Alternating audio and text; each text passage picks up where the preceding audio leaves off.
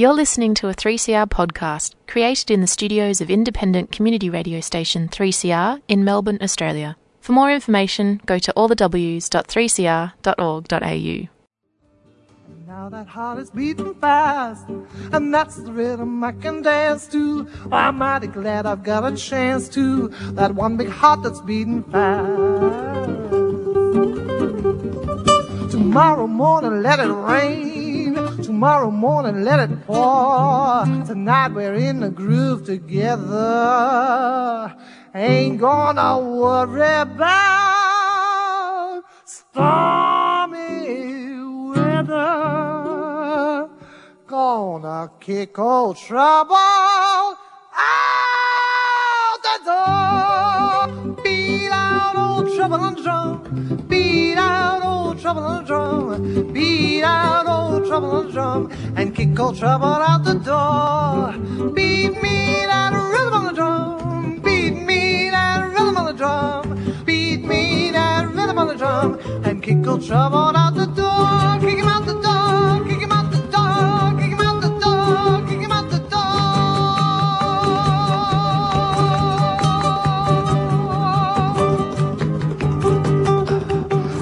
Welcome to Radical Australian Community Radio 3CR. This program is streaming live. That's right, streaming live on 3cr.org.au.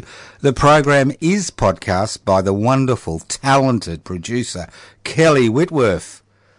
That's me. It's amazing. I remembered who you were. Yes. How could you forget?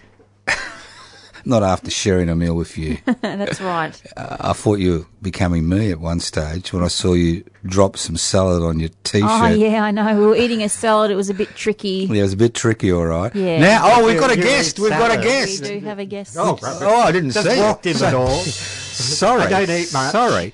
Yeah, no, it's kind of hard to visualise. Red top and kind of funny pants. I don't know what funny pants. Not as funny as your vest, which you're bursting out of the seams of. This is a 70s vest, which belonged to a man who is now dead, and his sister gave it to me, and she said to me, "You're the type of bloke who'd wear that." Now, I don't know if that's a compliment or a... No, it wasn't a compliment. Now, let's introduce our guest. Yeah. Yep, Mr. Or is it Sir? Well, I would prefer just Roland. Roland Thompson. Thompson, yes. With or without a P? None of these honorifics. No P. No P. And a W.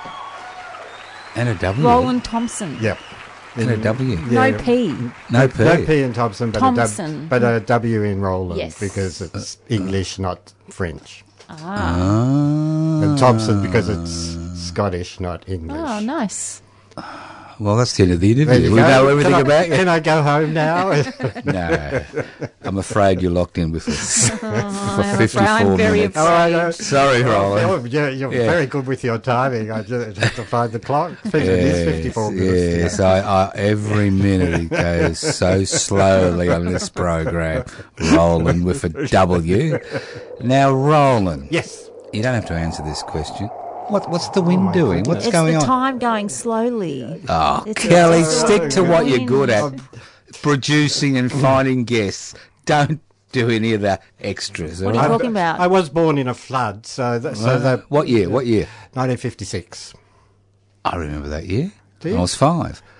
Where were you born? Numurkah. So it was the year that they built the banks to keep the Murray in because it flooded. It was the start of the soldier settlement, so it flooded, and then it came what is about 15 miles from the Murray to our place. And so what happened to your poor mum? Was she kind of broke her waters? Like Dad didn't have to help build the levee bank because I was on the way, so he had to look after Mum and drive her into town through the flooded water.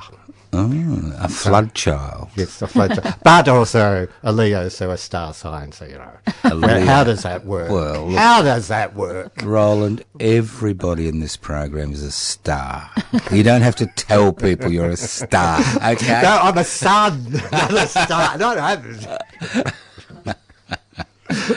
Yes. Now, I must admit that you do have, for your age, you'd have a beautiful flowing locks. Like a lion. Oh, like which would go with the Leo. Well, at the start of the pandemic, that March, I thought, I'm not going to get my hair cut till the end of the pandemic. Right. So I've probably got another 2 years to go before it gets cut. No, I don't cut it. When do you think was the last time I cut my hair?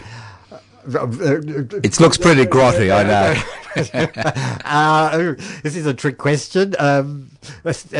No, 1971. Oh, 1971. No, was it 60? No, 68. Oh, 68. And it's only that long. It should be down below your bum. It's amazing that I've actually got hair left at my age. It falls out as you get older, Kelly. You'll find that out as you grow older. Yeah, well, in 79, I had long hair, then sort of got into the whole punk thing and came home one night and away I went for let's go back 40 years. Look, we like to do this chronologically. Chronological. He wants to control the chronology. This is a very boring interview. Interpretive. This is a very boring interview, all right? So we do it chronologically. Now, how far back do you want me to go? Now, the next thing I'm going to ask you is, are your parents still alive? No, they're not. Oh, good, so we can talk about them. What were they like as parents?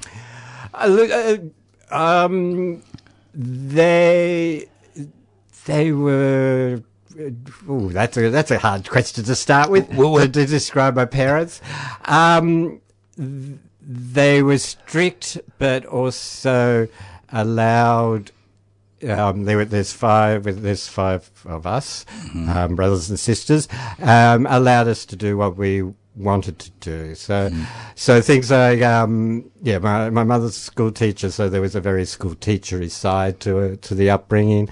My father was a farmer, but he didn't want to be a farmer. He wanted to be a vet, but after World War II, it didn't happen, so he didn't push us in any direction for anything. So even though I was the oldest son, I hardly ever saw the farm. And what do you mean? Did you you didn't live on the farm? Lived on the farm, but didn't do much farming. Right. So what type of things was he? Was he a grazier or dairy farmer? So it was soldier settlement. So 100 acres, 100 cows, and yes, but I mean now the farm's all gone and it's all been brought up for water rights up there. Very hard existence. Yeah, very hard. Yeah. 5 kids. Yeah. 2 adults. Yeah. 1.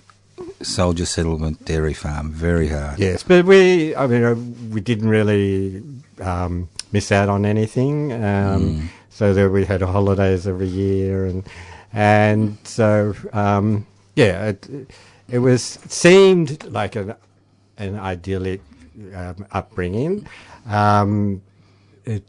Whenever I have to talk about my growing up years, especially my school years, I have this split where for years I thought I had a really good school time, but over the last 5 years I've realised that it was anything but I'd suppressed a whole heap. So why was it anything but? Especially in secondary school, I'm even though at that stage, being gay didn't come into people's thoughts, but they knew that I was different, and I was bullied quite a lot. I thought I hadn't been, but 5-10 years ago, I started to see a few of us of friends from that time, and when two of them apologised to me how badly they treated me, and then a third had apologised, had talked to my sister and said to her how poorly people had treated me. But you didn't feel that. Well, I think I just pushed it down. I don't have a very lot of memories of my childhood. It's almost complete blank for me. So it's only. I was like everyone in the city. I went to therapy, and when this sort of thing came up, You know, and I was saying, but I don't know why they're apologising to me. I had a great friend, a great time at secondary school. Yeah, they used to tie me up and roll me down the hill. You know, I just thought that was part of the. But and he just said, well, she just said, well, why do you think they're apologising if those things didn't happen? And it's like, oh yeah, that's true. Why would someone apologise if that didn't happen? So I had to reassess that whole aspect. I worry about this. Do you think it's useful reassessing? I think yes. It is, especially when.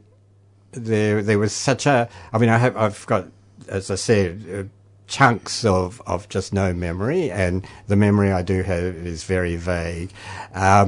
It's meant that a few. It explains a few other things around the way that I respond. Sort of things like bullying can mean the way, you know, it affects the way you respond now. And I think, you know, things like if I get on a tram and I see someone with a bag on the seat next to them, I'm likely to go and sit where that bag is. It's that thing of you see something that's wrong and you change it, right. In that sort of petty way, in a way, in some instances. Yeah. I hope there's no hypodermic syringes in those bags when you sit on them. You ever thought of that? This is the inner city. You don't need bags for there to be syringes in the seats. Yes, exactly. All right. So, did this affect you academically, or did you just sail through schools? You had some natural ability.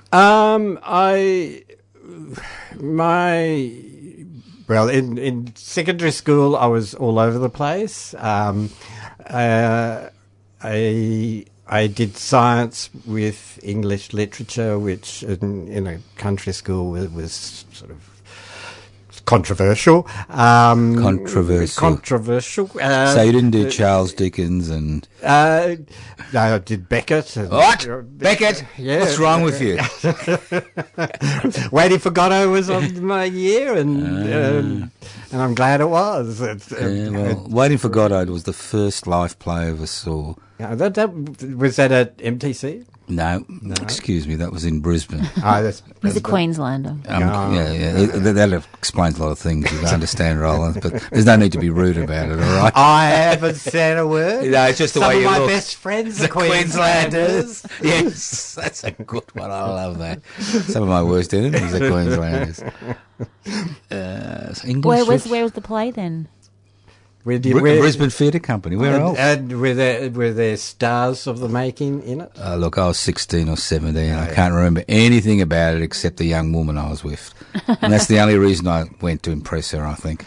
To be realistic, I wasn't interested in the play. If you weren't interested and you didn't fall asleep, then that would impress anyone. Yeah, exactly. The trick is, look, I've got this really great party trick. Been a doctor for so long. I don't want to know about it. Hang on. Is this to stay awake while you're watching television? We are live. No.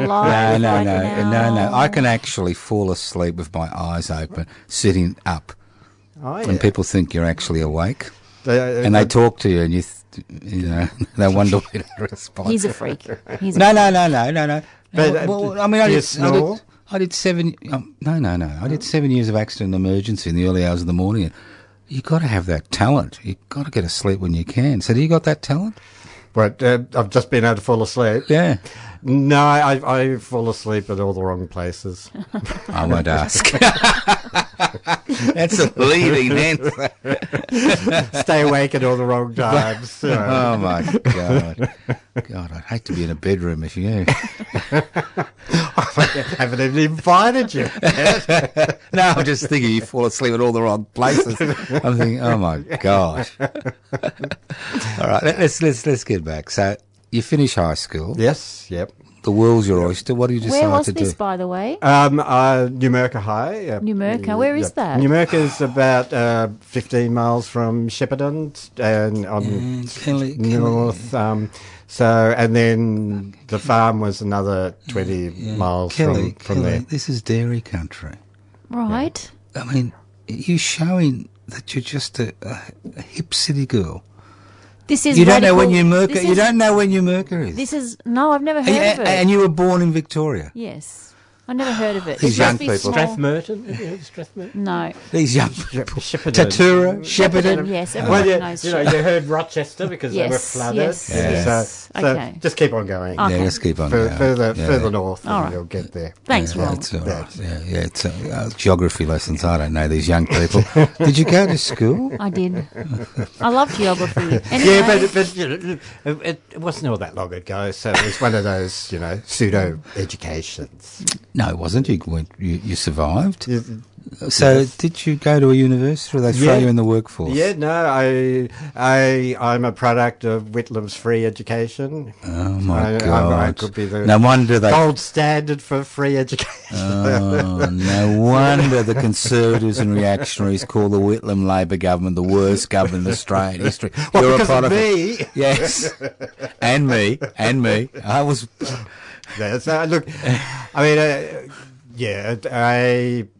I studied science, meteorology. But you liked English literature. You studied science. Well, because there was only 6 hours of coursework a week. Something like that. Yeah. No, look, I've maths. I love maths and I love English literature, but. Yeah, my English literature grades weren't the best, and so I sort of went off in the science side. Maths, and then earth science and meteorology, majoring in meteorology, and then librarianship when that was over, and worked at the Bureau of Meteorology for 5 years, I think it was. What's this librarianship? You said librarianship at the same time as meteorology. Well, I did meteorology and then a postgraduate course in librarianship in Canberra. But that's a very interesting combination. Yeah, it's not what doesn't come to mind. You do meteorology and librarianship. Yes, well, and then getting a job in the Bureau Library, it's perfect for a while until I realised it's not me. I became allergic to petrochemicals around that time, and so I had to leave the public service from it. So we actually ill health retired? Well, they didn't recognise it, right? They sent me to their doctor, and the doctor said no. No, that's not right. So what were your symptoms? My face would blow up. Right. I tired. Right. I went to the Epworth allergy clinic, which there's a lot of dodginess. There was a lot of dodginess around that. The dramatic change from being in a natural environment to being in a clean environment, and then having these things introduced that you had to, sniff your carpet twice a day to see if you respond to that and stuff. So, it was a very inexact science, but at the same time, it did show that I had a lot of issues around there, and again. It probably played into my whole memory thing as well. So what were you about, 25, 30? 20, good old Saturn returning at 28. 28. So you'll have to ask Kelly about the astrological references. I have no idea. I know all about it. Well, what's he talking about? I don't believe them, but at the same time... well. In astrology, so the time that Roland was born, around 28, 29 years later, the place where Saturn was in the sky at that time has done a cycle and it's come back to that spot. And what it's supposed to mean for the person is they go through a big life change. Usually means moving from young person's thinking to thinking more like an adult. Stop blaming your parents for things, taking on responsibility. Marriages end, or you get married, or you have a baby, or you make some big change in your life. Or you become sick, and so you walk away from what you thought, you know. Big change. And I don't see it as an astrological thing, but it's a way of marking time, right. You know, that 28 years, being 28 is when you are moving from the end of your teenage years into that adulthood. Mm. So, I mean, it's a poetic way of talking about time. Mm. Right. So don't freak out. Yeah. Because I'm a great believer in science. Thank you, Roland. Joe likes that. He likes science. Yeah, we have an astrologist here, and that's what worries us. That's my hidden talent. Joe didn't know about it until now. Well, I didn't know, but I knew there was something unusual about it that we found out. What star sign are you? I'm Aquarius. Oh. So very... We're going to take over the show. That's all right. Joe's a very artistic. Joe's a Scorpio. Oh, I better watch that. Yeah, but I was told that I'm 700 times worse than a Scorpio. Oh, 700 times. Because yes. Well, what rising do you have to make you 700 times? I'm actually on the cusp of Sagittarius. Whatever it's. You know, on the little. Sting in the tail. What about you, Roland? I've got a Leo rising. Oh, you're Leo. That's Leo with a Leo rising, and I don't know what the other one is. Okay. For a scientist, you take a lot of interest in astrology, Roland. I'm a bit worried about you. Well, are you kind of a Trojan horse in this? No, I just like the beauty of being able to use these descriptions. And you can say, oh, I'm a Leo, and people go, oh yeah, you're this, and it's like, yeah, that's right. That's what I am. I mean, I don't believe it, but at the same time... That's what I am. Well, let's go say, you're 29, 28. Yep. Yes. And your life has come to an end. So what are you going to do? Well, well, I moved into a record shop with Paul Elliott and Vicky Wiley. He's here at 3CR. Yeah, so Dizzy Spinners from mid 80s, or and then sold. Well, Vicky and I sold our part to Paul, and it became Polyester. Then I was on the great disability pension, which you could live off beautifully for a few years, just to let myself sort things out. And then I started working at Hartwig's, which was in Brunswick Street, and then moved into 91 into Hares and Hyenas. Excuse me? Yes. Moved into what? Hares and Hyenas, the bookshop. Our bookshop. Oh, your librarian, training came in useful. Well, the danger is I've got a librarian mentality when I'm doing the collection, and it's not the best way of stocking a bookshop, because it's like you and it shows when librarians come to buy stuff. It's all those things that I think, oh, this will be interesting, that no one else does. But then other librarians come and think, oh, this is interesting. Yeah. Now, Roland, I've got to do something now. Kelly just put up a sign to me. This is, I've now got to do a community announcement. Okay. This is Radical Australian Community 3CR. We're chatting. We don't do interviews here. Mm-hmm. With Roland Thompson, with a W and without a P. Kelly Whitworth is producing, and my name's Joseph Toscano.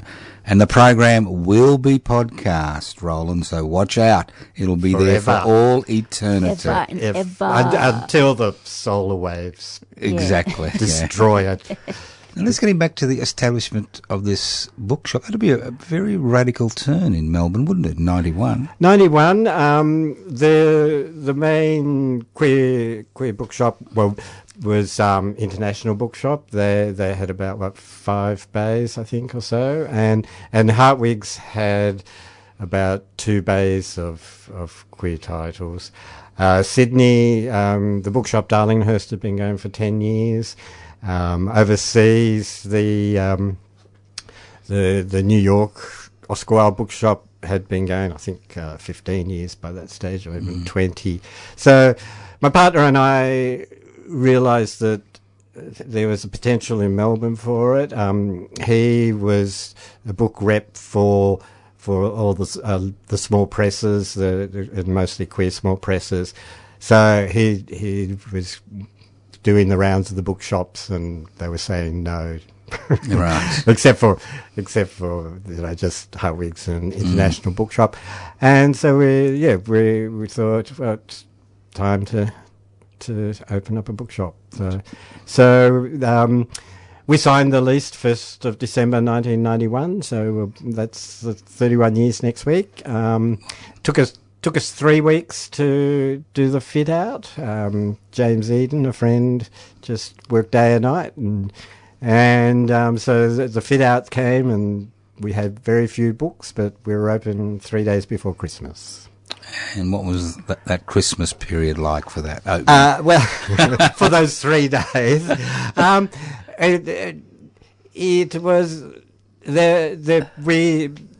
we had a lot of support from the community. Right. Both, there was at this stage 2 queer papers, Brother Sister and Melbourne Star Observer, and both of them gave us good write-ups. So we got a lot of publicity, and so we got quite a few people coming in, and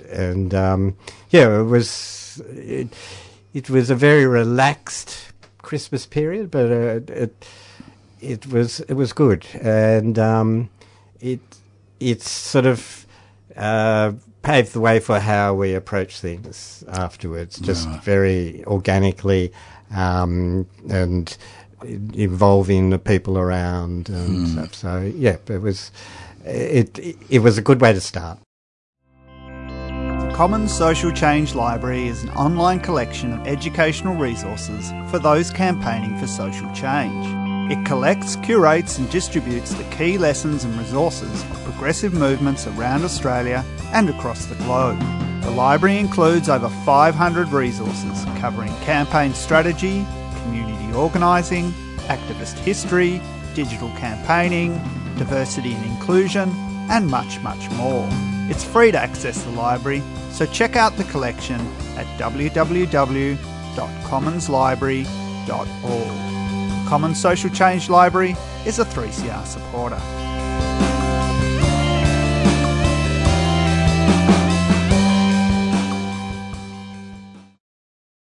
You're listening to Radical Australian Community Radio 3CR 855 on your AM dial. This program is streaming on 3cr.org.au. The program is podcast. You can access the podcast by going to 3cr.org.au. Has the shop been, over the years, been a target? Not a lot. In Commercial Road, I mean, we had a few eggings, but the South Yarra area, any shop got egged. Yes. We had the year that the first year of the Grand Prix, which was in the lead up to Easter. At Easter there was a Gay Dad's Party Resurrection, and that year they used the Our Lady of Guadalupe as for the poster. Yes. And that had caused a bit of fuss on AW or whatever it was. And on that first day we had about 5 youths come in and just walked behind the counter, pulled every poster off the wall, and then just walked out again. And that's been one of the most confrontational moments. We had someone break the door with a milk crate. They'd also been around at the sauna around the corner and tried to break in there, but they had better security. They'd also broken in somewhere else. Crusader, my partner at the time, pushed the police for about 6 months because at that stage the police computers didn't talk to each other. So one of the incidents was on one computer and the other incident was on another computer, and it didn't matter what Crusader said, they couldn't match them. Right. But so he just hassled them each week for about 6 months until they caught them. And I mean they were in a low security place for a month or something, and it just didn't feel right. I think it was when people say, "Oh, you must feel great," but it's not the right way to deal with things like that. No, it isn't. Just ridiculous. Yeah, so people and just makes people harder and angrier, harder. Yeah. They learn things, so the next time they bash someone, they do a better job. So it was a strange feeling when we found out, because we didn't. They must have pleaded guilty because we didn't have to do any do any court stuff. But yeah, we just found out that they'd had a month in prison, some sort of prison, and just wasn't right. Yeah, you're old enough for me to ask this question, because you've lived through bad periods and good periods as a gay man. Yep. So how old were you when you basically came to that conclusion? I came out to my parents when I was 16, so in 1972. There weren't really the words for it, and my mother basically said, "Do you need any help?" And I said no, and good, like good Protestant people, we didn't talk about it for the next 5 years, and then I had to come out again about 5 years after that. So,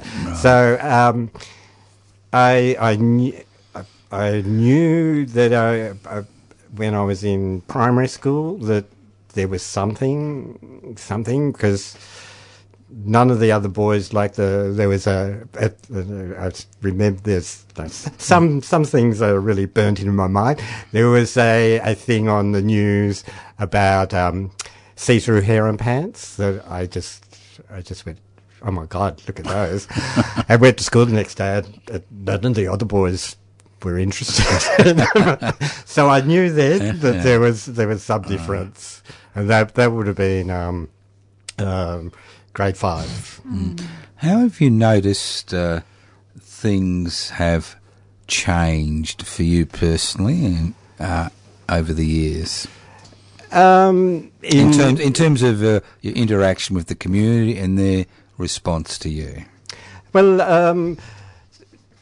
I went through the whole punk scene, so I didn't start to go into the gay scene until early 80s.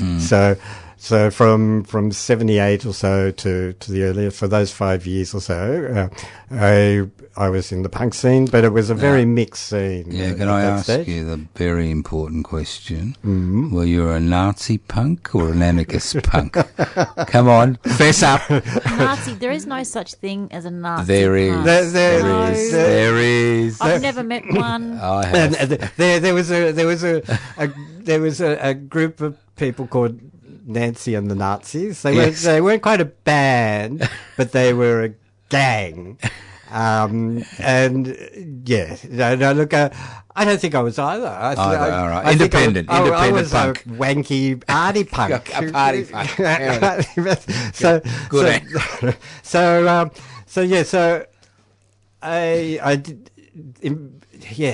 I wasn't part of the queer community for that time. But after that, I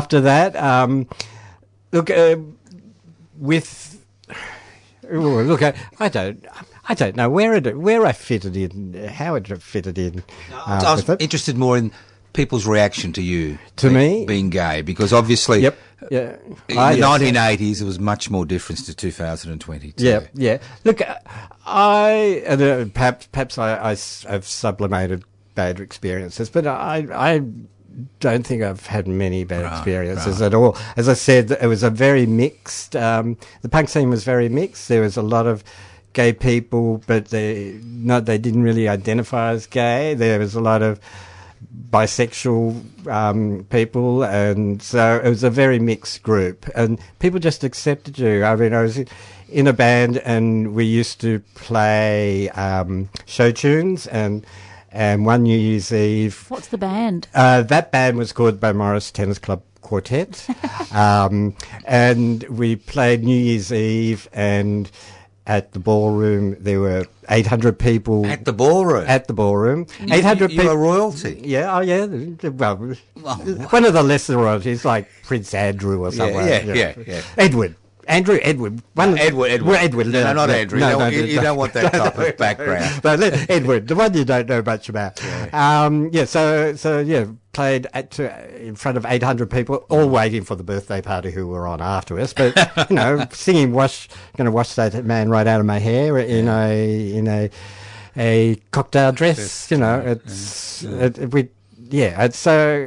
did a whole heap of things that. Yeah, it didn't really raise an eyebrow. So you think changes in legislation have made any difference? Look, all those things are really important. I mean, it's got to be a multi-prong approach. Going back to coming out, everyone comes out in their own way. It's got very little to do with what's around you. There's people that will come out in a very hostile environment, and there's people who won't come out in a very supportive environment. It's a very much an inward, to use an overused word, journey. So, and as I said, I came out at 16, to not knowing what I was talking about. So I think you need you in the same way that you need both people pissing from the inside and as well as pissing from the outside. It's all those things. So legislation's important in that it shows that society views you as being a valid person, but at the same time, that validity personally doesn't come from the legislation. So it's like the whole same-sex marriage. I wasn't at all that interested in it. I don't think the government should have any interest in my relationships and things like the financial way that it's treated shouldn't depend on whether I'm married or single. But at the same time, for so many people, it was a really significant thing, and especially with children, it just gave them a certain sense of being confident in where their position was in society. So there's things that you wish didn't happen, but they are good that they did happen and things. So now that you've run a bookshop for 31 years successfully, obviously you haven't gone bankrupt. We'll call that close to it maybe, but not bankrupt. Not bankrupt. No. So what do you think the golden period was for books? Look, on a micro level, this year is a staggeringly good year for books. I think in the queer literary history, 1995 was a significant year. Things like Christos's first book, Holding the Man, Claire McNabb's lesbian crime fiction was being published by the mainstream. The academic titles, the university presses realised that queer theory and stuff. There was a readership for it. So Ian Roberts published his book then that year. It was an amazing year. And in fiction there was strong. Sorry, friends that are writers, but the B writers who that write really strong books but don't get that same conversation in the media but have really strong books. There was quite a few of those. So that's always been the year that I've taken as as the, you know, measuring year, the plimsoll. The plimsoll year. Plimsoll year, yeah. Up until now, and I think this year, both locally produced books as well as international ones. I don't know if it's because people were locked up and everyone decided to write books. But there's been so many debut novels, yeah, last year there was a lot of the major writers, major queer writers published. Edmund White and Christos, they all published, and Hannah Kent, all published queer books. Whereas this year it's debut novels and second novels, and it's just a fantastic year. So actually, people walk through the door, or do you actually mainly sell, like, through the social media these days? We mostly IRL. Our web sales are all over the place. Sometimes they're strong, sometimes they're not. But yeah, look, the young adult fiction is incredibly strong, and it shows that there's this huge number of young readers out there, and they're, you know, the whole. The publishers have cottoned on to the whole book talk thing, where books that are 15 years old all of a sudden become popular again because they've been featured on TikTok. There's staggering stuff. I'll get in a book and I think, I wonder if that'll sell. And all of a sudden everyone comes in and picks it up and it's like, they're an influencer. Oh. They're an influencer. Wish I'd have known that. How do you stay abreast of what's going on? I don't. I do. It's potluck. Yeah, I think Roland's like me. You just kind of roll your eyes and say, I find it quite exciting that there's these new ways of I can't keep up with them. I mean, I've got a TikTok account, but I just follow one Mexican band who are like the Wiggles, except they're strippers. But that's, what are they called? They go Wapayaso Hericopoli. Well, Wapayaso being good-looking men, and Hericopoli being evil boys. I think that's what it means. Yeah, but do they actually strip as they're playing? No, right. We have such a Western view of, place of shirtless men in society, where, if the Wiggles took off their turtlenecks, everyone would freak. Whereas over in Mexico, this group. Well, they're centered around circuses, so they and usually they're topless with when they're doing their wiggle stuff, and then they have men only shows or women shows for stripping, and they sing the same songs but stripped to them. You're right. I recommend them on Facebook. Sounds good. Look. I understand. I don't know how we got to there. Yeah, no. But I understand all this. But you'll need to spell out their names. I don't think we could find them. Wapayosas. Wapayosis. Yeah, something like that. And that's it. See, they only use the evil side when they're doing their adult stuff.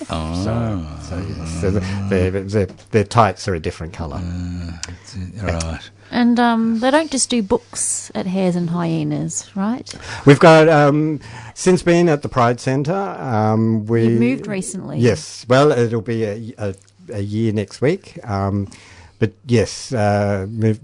The bookshop, Crusader and I have separated, and I took the bookshop to the Pride Centre, and Crusader's working to develop the venue side at the old address. So, I mean, it was been a fantastic 15 years there of having the books shop during the day, and then at night having cabaret and anything else you could think of. That has its own name, right? Yes. Now it's called Hair Hole Melbourne.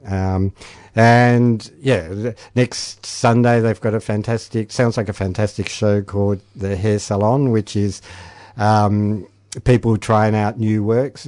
It's positioned for it's licensed for 80 to 100 people. And it's positioned for people to try new work. So in the past, Moira Finucane's tried new work there, Maud Davey. I can't remember anyone else. Sounds like another La Mama. Well, in its own modest way, yes. it has that same thing without new talent, things, assisting new talent to come out. It's a very house of cards old arts industry. It's so easy for things to fall, as we've found out with the pandemic, and all those little stratas of different levels of playing to different size crowds, they all have to be recreated. So Hair Hole Melbourne, it's fantastic for that. Now, so you're solely concentrating on books now. On books, yeah. How are you coping with e-books and audio books? I don't have to worry about them, really. You're not involved with them. Not involved. A lot of people have come back from e-books. I think it was one of those things that everyone got really excited about, and then they thought, and there's this thing of, and it's how I've always felt, why do you want to read from a screen for relaxation? It doesn't work. It's not the same. No. What sells has changed over the years, and areas like lesbian genre fiction, which was really big for us, that's all gone to ebooks because people just want to read them once. People would buy 10 titles at once and just demolish them. Yeah. So something like reading them through an ebook is much better. You can get them cheaper and you can get them all on your ebook, and then you don't have to worry about storing them in a separate house because you've got so many and stuff. So we've had to change what sells and stuff, and move a bit into merchandise and stuff. But merchandise. So merch. Yep. Can't believe it. We haven't got T-shirts, have we? No, well, look, mostly we do. Flags, all the different flags. There's about 25 different pride flags these days, and key rings in the different pride colours. But for the Pride Centre, where it attracts a diverse lot of people, and so many people aren't readers. It's a nice way to get a little bit of extra money. Well, you need to pay the rent at the end of the day. You got to pay the rent, and you got to have enough left over for yourself and for the dog. The dog. Yes. What dog? Winnie. Well, tell us about Winnie. Winnie's a short-haired collie. She's 12. We were told when people asked us whether we wanted to take her, that she had a hole in her heart, but I think it's just something wrong with her heart. So she's never been a runner. So even when she was a pup, she'd sleep all day. She'd suit you to the ground. Well, you don't look like a runner to me. Well, up until 5 years ago, I used to do half marathons twice a year. Oh, my God. And it's the hair. It's put me off. My favourite is doing the run up the building. What's that building called? Empire State. No, well, if we were in New York, but Rialto. Rialto. Is it Rialto? Rialto run. You run up there. Yeah, and my best time was 14 minutes 59 seconds. That's which I have on my fridge. It's one of my highlights. How many? How long's the run? It's a lot of steps. 88 floors, 1,600 and. Yeah. It's a lot of 85 steps or something. Yeah. Do you know how many Ks it is? What it works out to be? No, it's steps. Yeah, I know, but you're still running a distance. No, you're not. You're running up the steps. I don't know how many. I never measured it that way. It was always measured in steps. You always measured in steps. You don't measure in Ks. Calm down. But, the fastest is 7 minutes. Yeah. Oh, my goodness. But below 15, which my 14 minutes, 59 seconds is below 15 minutes. Congratulations. Is seen as done well. Can I ask you a question only a person who doesn't run would ask you? Have you ever slipped? on the stairs when you've done the Rialto run? No. You haven't? And you haven't been crushed by the people behind you? No. Haven't fallen on anyone. You're so lucky. So haven't fallen at the start of those big fun runs. That always used to scare me. You think people just keep away from you? They look at you and they say, oh, yeah, they stay away. He's so scary as you think it is, though. Yeah. Well, exercise is disgusting. I know you do it every day, Kelly. She exercises every day. You wouldn't believe it. She's one of your mob. What sort of exercise do you do? I do yoga, 20 minutes yoga every morning. Oh, I do 20 minutes of Pilates. Oh, same thing. I do Pilates. Yes, I do weights now. I swim. I do a whole bunch of stuff. I quit smoking last year in November, and it's changed my life. It's been wonderful. So have you only started exercising since you stopped smoking? Oh, I didn't do it for a number of years before that. So this is the first time I've been doing like weights and resistance training. It's fantastic. It's been wonderful. Isn't it? I look, exercise. I'm late to exercise because it's not something that a queer kid in Numurkah. There wasn't many. I was always the last picked on a team, and that feeling stays with you forever, that no one's going to pick you. And the kind of exercise that they offer back then was not the variety that we have out there, you know? Right. I can't believe it. I'm in the studio of two exercise junkies. From one habit just to jealous. Another. You're just jealous. I can assure you I am not jealous in the least. I did Muay Thai for quite a bit. Not Muay Thai. It's Muay Thai. Muay Thai, what's that? It's Thai boxing. Oh, yeah. So I used to go to Phuket. Oh, how good are your legs? They used to be good. You'd have to be for that. I had I got an impinged hip and everything fell apart. So how long did you do that for? Because that's a fascinating martial art. Look, I'm not a fighter. I'm a lover. So I loved it for the technique, but I hated sparring. And in fact, on final day of one of the Phuket gyms, the trainer tried to get me to punch him, and I couldn't. He kept punching me and saying, "You're not going to hurt me. Punch me." And I just I can't. Roland. You are a disgrace to us violent people, you know. You are a disgrace, a peaceful human being. What is wrong with the world? I was thrown out of the metro once. Does that count? Why were you thrown out of the metro? What did you do? I had a fight with my partner of the time. And we were both thrown out. I don't want to hear about it. I don't want to hear about you fighting with your partner. So, what are your plans for the future? Oh, my goodness. I suppose over the next few years, it's a matter of finding an exit plan from the business. I mean, when you go into small business, a lot of us don't really think about how we're going to leave it. And I think that work's going to work quite well at the Pride Centre to keep the business going, but me stepping back. And I have no idea. I just hope psychedelics become available. At aged care homes. That's my only plans for the future. That's a great one. And then our role and my specialty is giving unsolicited advice. Oh, yes. Now, yes. I think 31 years in a bookshop, you've got a story to tell. Yes. Have you written your book yet? No, I haven't written a book. I'm not a writer. Yes, you are. I'm a lover. And I'm not a writer. No, you're a writer. You've got look, when you die, all that experience is just going to dissipate and disappear within 12 months. I've had so many friends die in the last. It happens as you get older, as you know. You should seriously, if you're going to retire, you're not the type of bloke who's going to, you know, watch TV, are you? And TikTok. I'm going to watch a lot of TV, I can tell you. I'm going to watch Love Island as soon as it's released.